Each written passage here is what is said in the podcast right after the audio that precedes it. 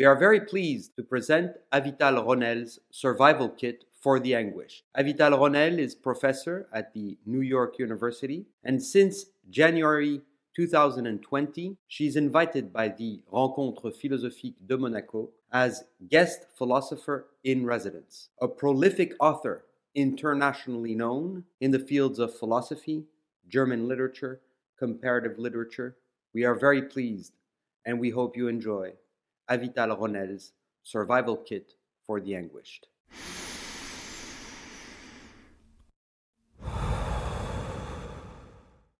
What up, everyone? Very happy to find myself back in the saddle again, talking to you, thinking about things, even though they can be oppressive and require a lot of self overcoming if we understand, as Philippe Lacoue-Labarthe had enjoined us to, that it's still a kind of leftover remnant of metaphysical habits to kind of engage and believe in, so to speak, um, overcoming.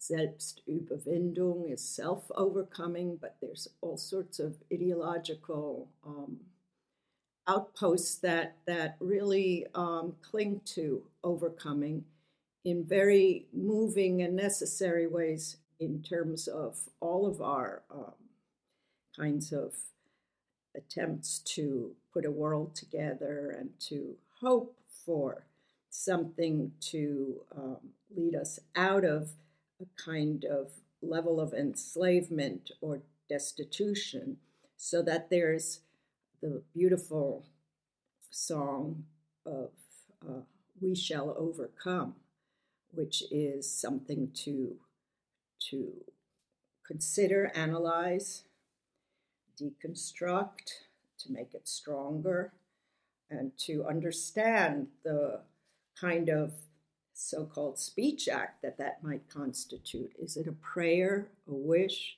a demand, a protest, uh, a lament, a resignation? We shall overcome is um, futural. It may be um, an establishment and installation of will, willpower, or the petition of the powerless. There's all sorts of ways to try to understand what it means to sing, to say, to hope, to just emit the we shall overcome one day. So, un bel dia, that's in La Boheme. So, one day, it kind of puts a weight on it that makes it wistful, makes it vague, puts a schedule on it, and also shakes up the notion of calendrial time, scheduling, planning, and um, kind of appointment with the day that should come in order to allow us to overcome and be over something quite dreadful and um, and sickening in some ways and unjust. So let us think together what it would mean to sing for that overcoming and the tradition in philosophical thought where the hope or the um, even certitude that overcoming would be a responsibility and something that we should orient ourselves. So it's July. It's um, between Derrida's birthday and Jean Luc Nancy's birthday coming up. It's all sorts of dates and days that we might consider. July, that might seem like a moment of pause or halt or rest. It's also, for many, in a lot of areas, a Midsummer Night's Ream. People are suffering, people are uh, being poorly guided and led in a time of increasing exposure and danger and injustice, certainly um, in my one of my home countries, the United States. So we send our energy and wishes to those whose um, predicaments are dire, unwarranted, uh, and part of a long history of um, despicable inequity. So, until now, we've been working on a kind of cultural virology. So, that we, what I mean by that is not only, uh, and certainly not even in a secondary way, have we had the time to um, analyze some of the um, medical uh, conceptualizations of what constitutes immunodeficiency, uh, a failing body, a failing apparatus, the way that cellular um, kinds of organizations work or fail, very often um, producing entire metaphorical fields.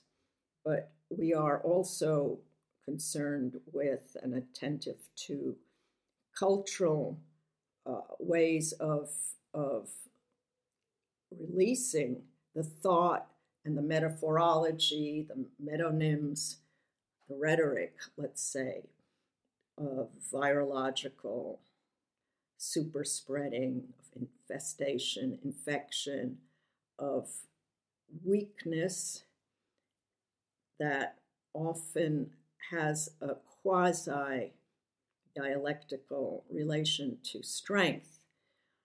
Um, if you read Nietzsche closely, you see a major philosophy of Im- immunological um, um, structuring and destructuring, so much so that those who appear to be weak and even develop a discourse of meekness and inheritance, such as the meek shall inherit the earth, are, according to Nietzsche's way of um, analyzing their choices and and very sneaky, according to him, but successful media savvy takeover, in his case, the pessimists and the Christians, um, you will note that the those who position themselves as meek or weak are actually in Nietzschean terms that, that need to be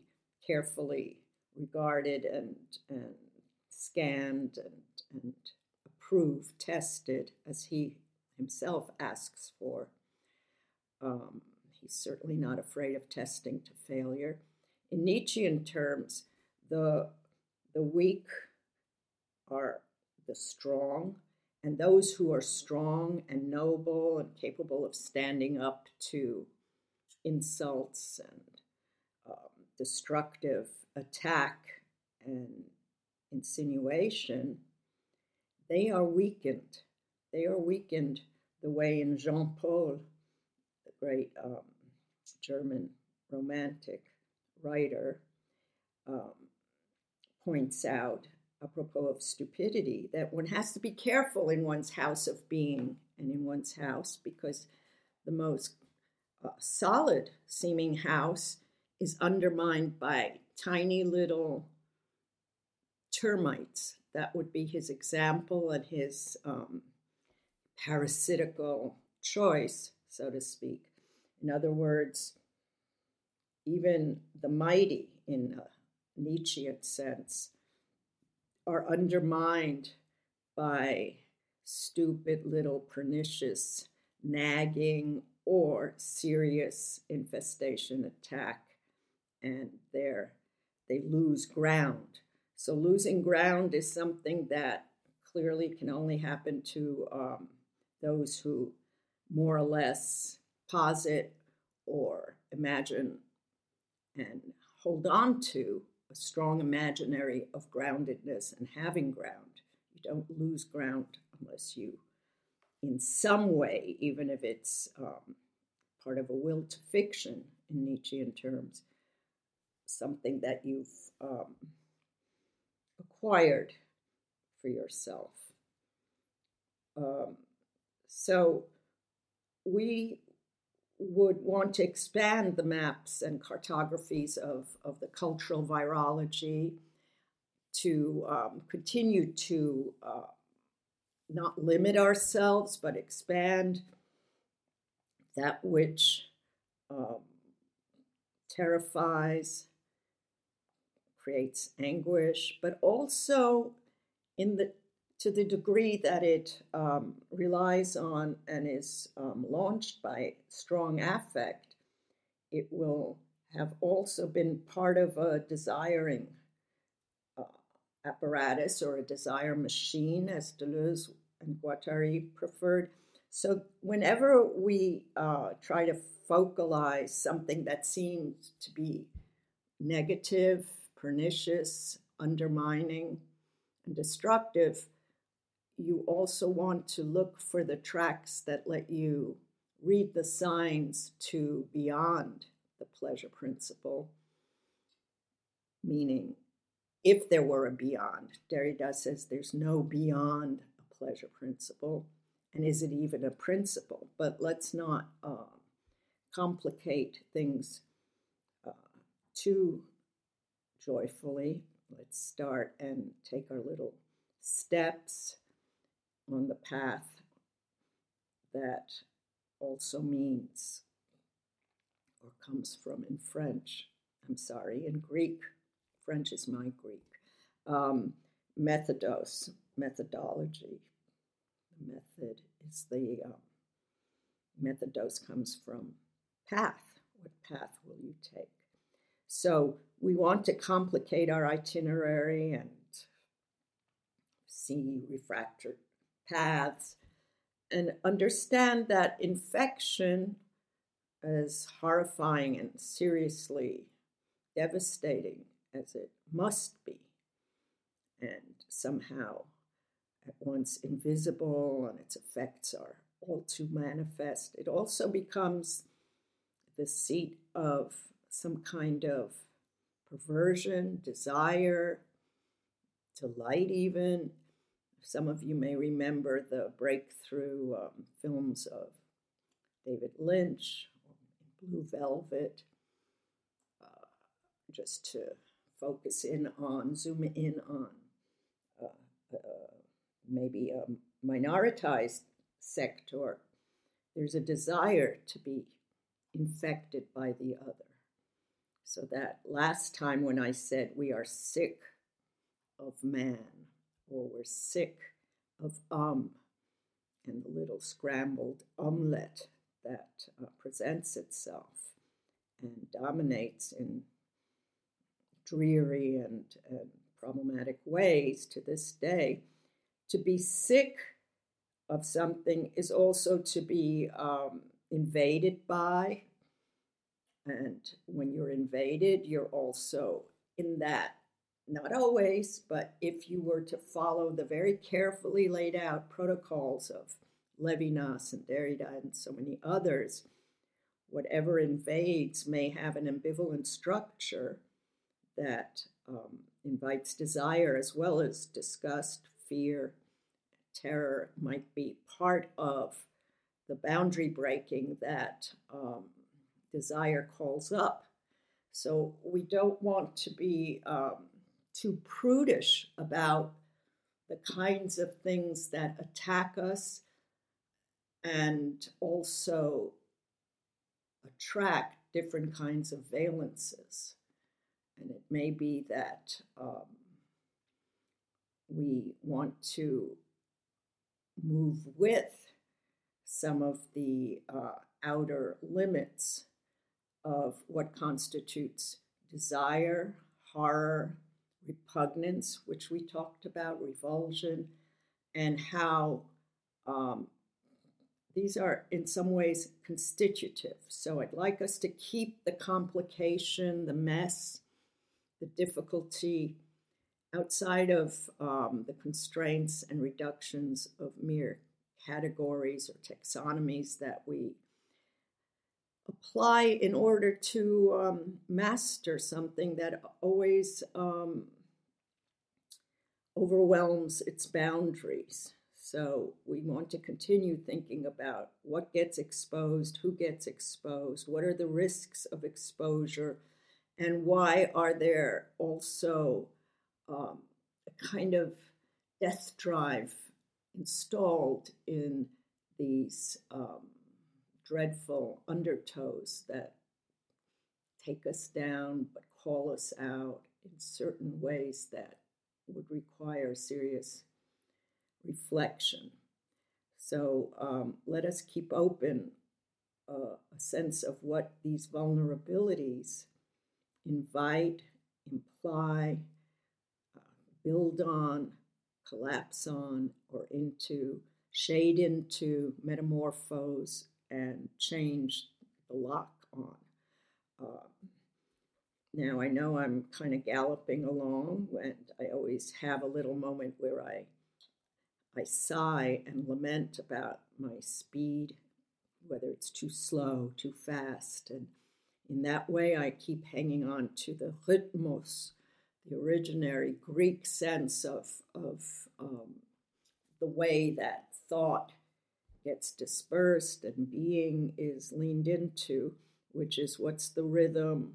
How does the cadence, that's how Nietzsche picks up the relay, how does the cadence determine man uh, at all and um, parse us and, and call us to walk the walk? So, among the things that we were um, thinking about in involving our different kinds of isolations and solitude, uh, some of which we uh, started jamming on, beginning with Defoe, Rousseau, um, James Joyce, who, as Derrida points out, is very dependent on Defoe, whom he credits with uh, starting up uh, a truly English literature. Before that, even Shakespeare only devoted his texts to uh, so called foreigners like Hamlet the Dane, Macbeth, um, Julius Caesar, then the weirdos that show up in in um, in Shakespeare's worlds in the Globe, and then the only English, properly English um, type would be someone like Falstaff, who's a bit of a Humpty Dumpty. Um, but all of this to say that the names I have just accounted for very briefly, all too quickly, and kind of simply graded in a quick way, um, are very indebted to um, Defoe, uh, not Shakespeare, of course, as a departure, Defoe as a departure from Shakespeare, but according to James Joyce, also because Defoe started thinking not only of the Isle, the island, um, the British Isles, and began a colonialist um, kind of vocabulary of properly British cruelty and national destiny. Um, but he began a thinking also of, of solitude, which only manifests in terms of a relation to, to community, to a collectivity, to a world that um, has signs that seem to be readable. But among the categories of solitude, which we've already visited with many of which we um, commented, including um, isolation, desolation, alienation. There's one that I hadn't considered that um, Derrida gives uh, voice to, and that's insularity. Uh, what is the experience of insularity on an island?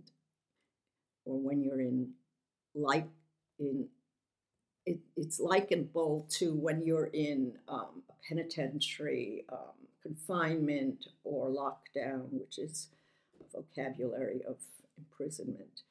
But insularity, which would be part of that experience, meaning usually uh, a cushioning, having a cushioning effect and something protective that we would want to consider in a larger immunological, um, let's say, rhetoric of, of vitality. What, it, what would it be to be insulated? And how does that um, cushion the house of being? So these are some questions that I submit to our um, discussion.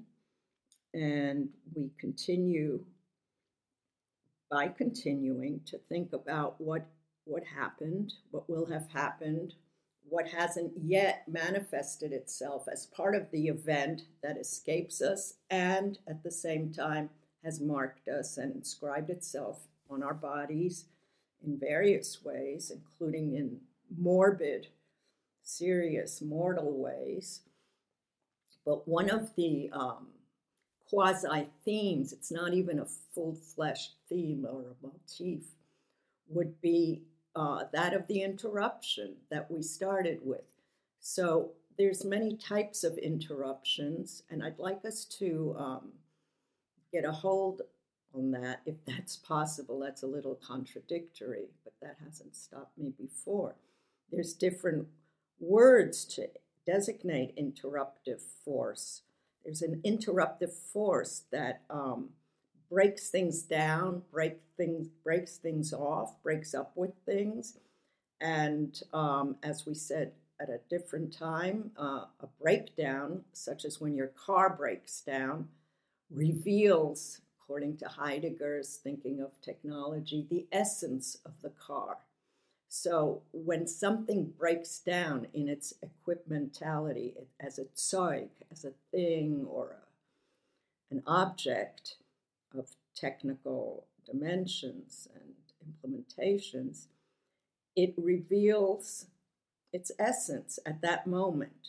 Um, you start, I suppose we could think about that in different ways. You start thinking about the carness of the car, what it means to transport oneself, be transported, be strapped in, be forced to be deported, to, and all sorts of ports and portations that um, are imported or exported or um, are part of a, a, syntax of what we could call porter, comport, or carrying.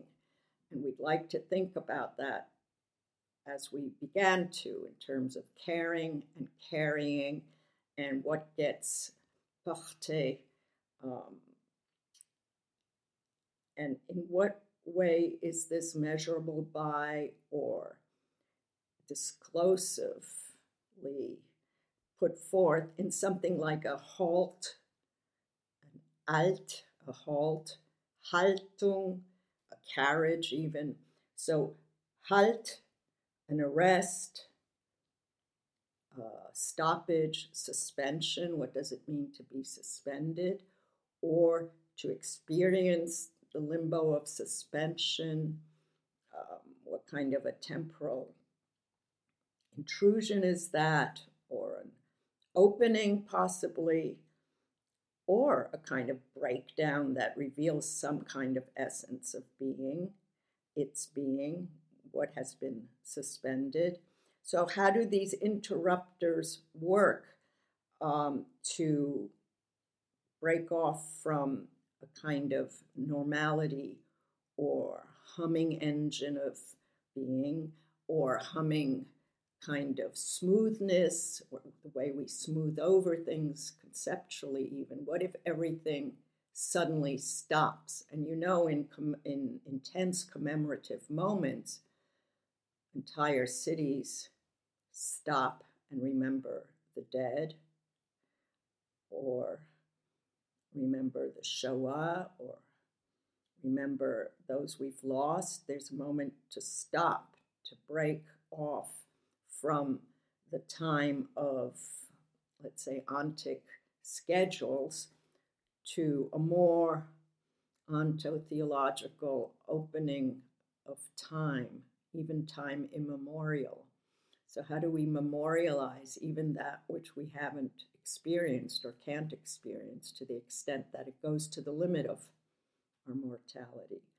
So, many writers, thinkers have um, gone to the limit that we could call a breach or an interruptive um, shock and try to inhabit it or at least let themselves be be um, shaken down, disturbed irrecuperably sometimes. And I'm thinking of Kleist in the Marquise von O when he's um, organizing the text.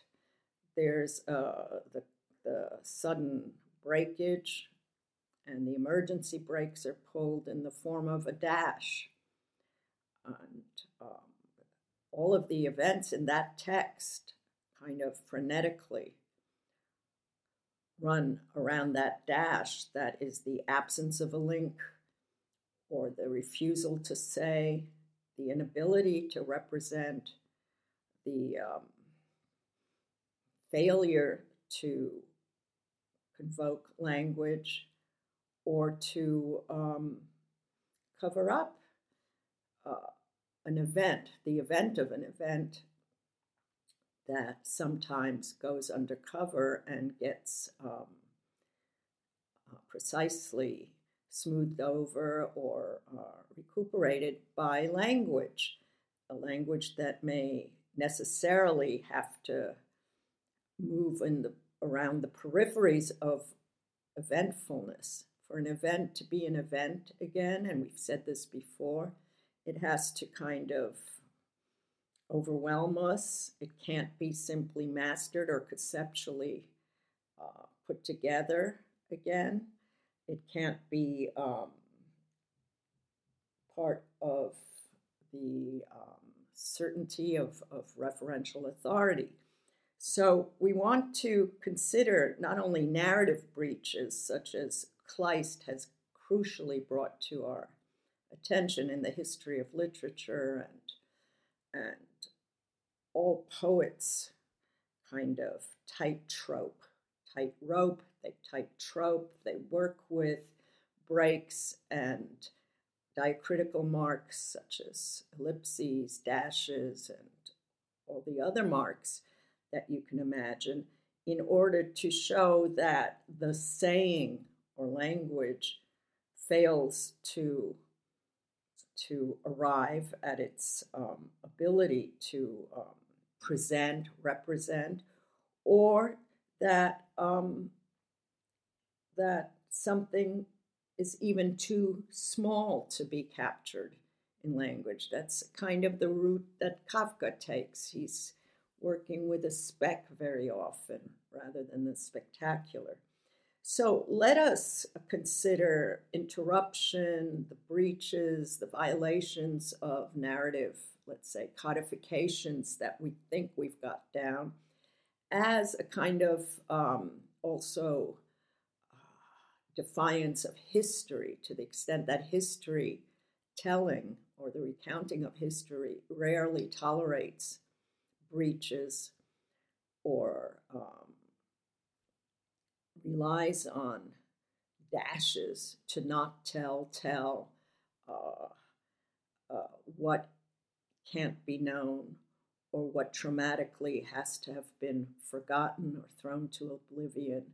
Um, history or more modernist representative texts, even, or other types of texts, uh, wouldn't be able to swallow the uh, poisonous inference of uh, narrative breaches that poets have to take on and um, multiply and, and live with as, as a kind of um, dilemma of, of saying, the saying. If you want to think more about the saying, you would go to Levinas and others.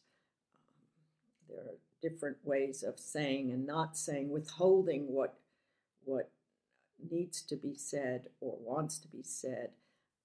in the way that Emily Dickinson um, painted her way into a linguistic corner time and again. So, from the start, I said that I wanted to consider with you um, something of a poetic moment coming from Atemwende of Paul Celan. So, um, the way the breath turns, um, the, um, the way he ends his small poem with Die Welt ist fort, ich muss dich tragen. So, world is gone, the world has absconded, it's gone, it's fought.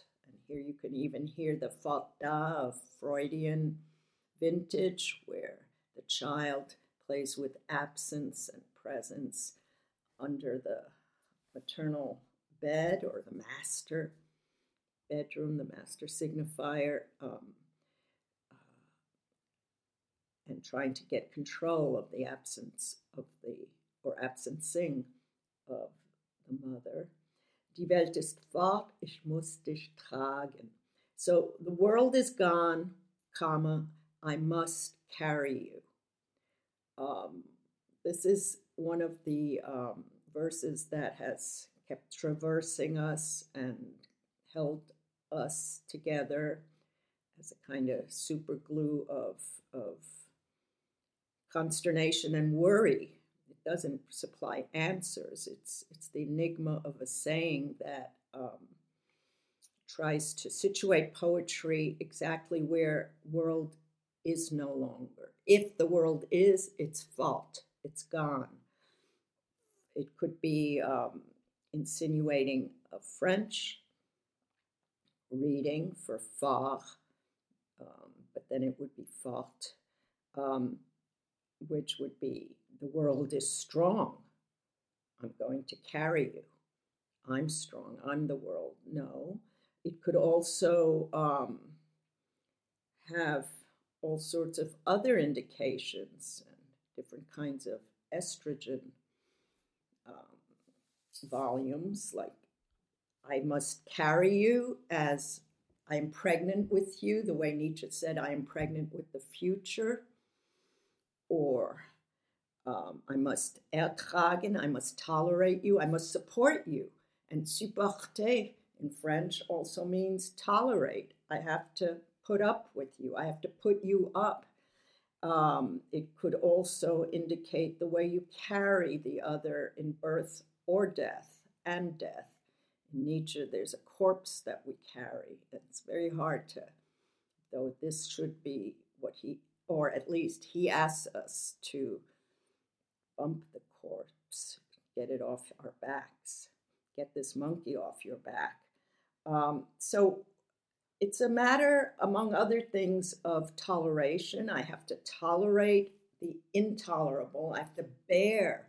Tragen is also bear. I have to bear the unbearable because the world is gone, the world has shattered, which means absent the world. I mean, I'm, when I say which means, I'm, I'm suggesting in a Kafkan way, as a child of Kafka, that we all are, or according to multiple Nietzschean perspectives, or indeed other um, readings that um, notably Derrida introduced on the subject of Celan's enigmatic yet invigorating uh, poetic moment here. It could say, to the extent that we can't rely on the world, even on others, or the world isn't worlding, but or worlds only to the extent that it's gone.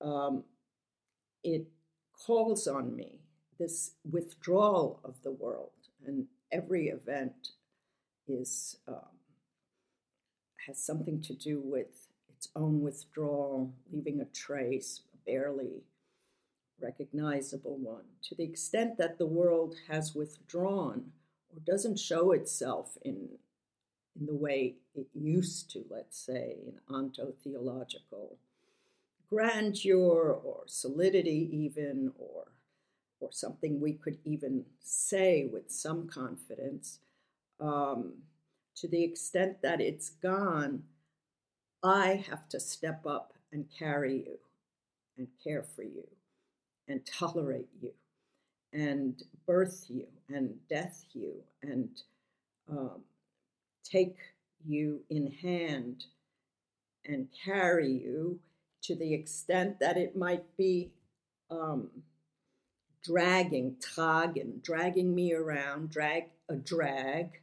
Um, it might be something that I take on, assume, precisely in the absence of um, a solid kind of uh, indication, prescriptive ac- access to ethics, to that which will guide me or tell me what I'm to do. It may be that only insofar as the world is gone must I step up and rise and take the call that asks me to carry something out that is now a kind of hyper responsibility, part of a hyper ethics that I'll never accomplish or fulfill, but this must, this I must carry you, comes in as an injunction.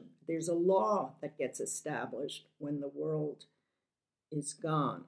So um, it could be an internal alterity, as we've discussed before. Who is the one? or the multiple ones, or the plurality, or the singular plural, outside, inside, that I must carry. So we're on our own, is what it seems to suggest. I, we're on our own to the extent that I'm carrying you.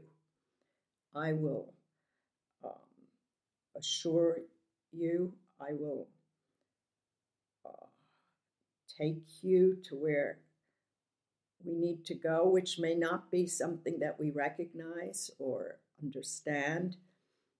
It's, um, you know, these two moments in this last uh, phrase or verse in Celan's poem are separated only by a comma. And since we were talking about breaches and interrupters, how does the comma work here?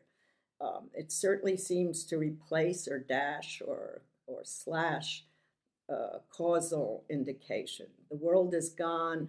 It doesn't say, therefore, I have to carry you, or I have to step up, or it's up to me.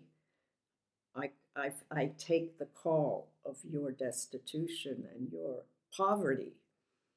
Um, how does the comma function there? Can we read it? Is it um, indicating a disjunctive relatedness of the two moments of this utterance. So, this is um, something that we started with a poem, a moment in a poem. I would, if we had time and, and expanses that permitted us to, to go further and back and ahead and into other temporal zones as well, I would want to root this momentarily and provisionally in Hölderlin's um, verse, which is Denn keiner trägt das Leben allein. And here you do have a causality, but this is very typically Hölderlin out of nowhere. He pulls out uh, uh, an indication of a cause without, say, a premise, without a ground, without a rhetorical um, uh, justifier. He just says, for or because no one can carry, trägt, so that comes from tragen, life by herself or alone. No one can tolerate life alone, or no one can take responsibility without the other, without being for the other. Um, no one can uh, access or move through life by oneself. So, this is just the startup moment to link all poetries together, including the philosophical poetry of Spinoza that we also traversed, and Hannah Arendt with her strong flex of political action that requires us to befriend, to take on um, a certain kind of cheerful burdening with the other. So it's these aren't you know have a nice day kind of um, injunctions, nor are they sure of themselves necessarily, even though they have a prescriptive and declarative kind of um, authority, as they get said. But, and no one says that it's going to be easy or fun or delightful or light filled.